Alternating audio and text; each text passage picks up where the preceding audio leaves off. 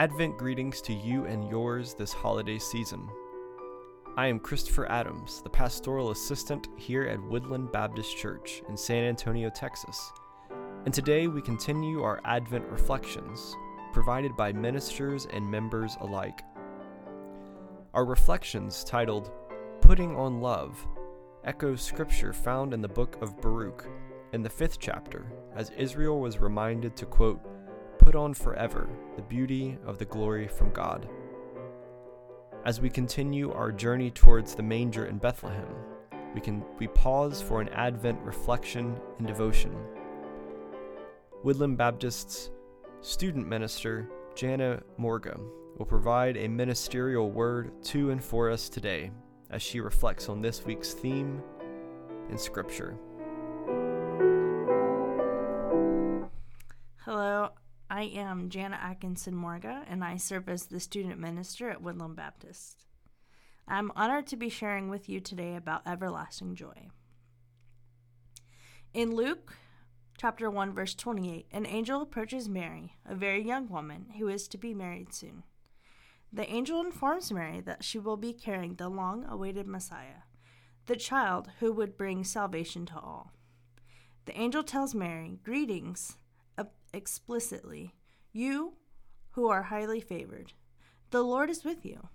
Imagine the fear that Mary could embrace. Instead, as we read on, we can see Mary's joy growing. In the 46th verse of chapter 1 of Luke, we actually begin to read about a song Mary sang. She sings, Oh, how my soul praises the Lord, how my spirit rejoices in God my Savior. For he took notice of his lowly servant girl. Uh, from now on, all generations will call me blessed, for the mighty one is holy, and he has done great things for me. He shows me mercy from generation to generation to all who fear him. His mighty arm has done tremendous things.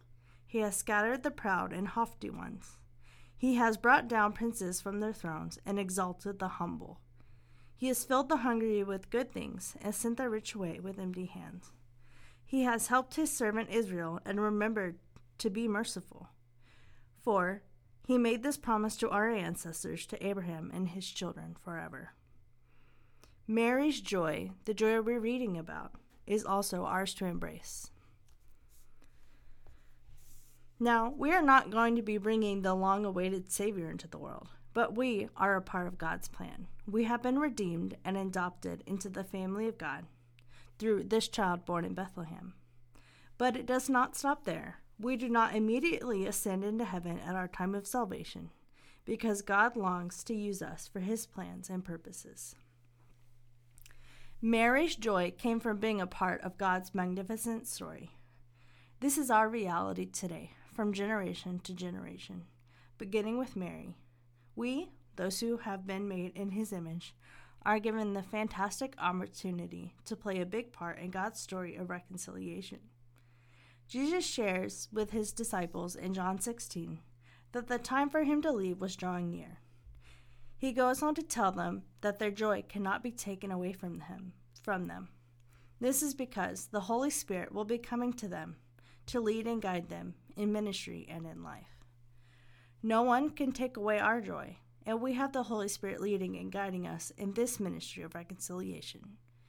May our hearts fully embrace the peace that surpasses understanding and hope that is unwavering during this time of celebration.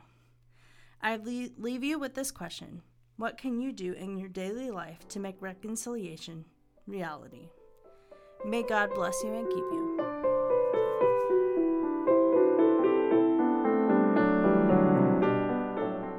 This has been another episode of Putting on Love, a Woodland podcast series.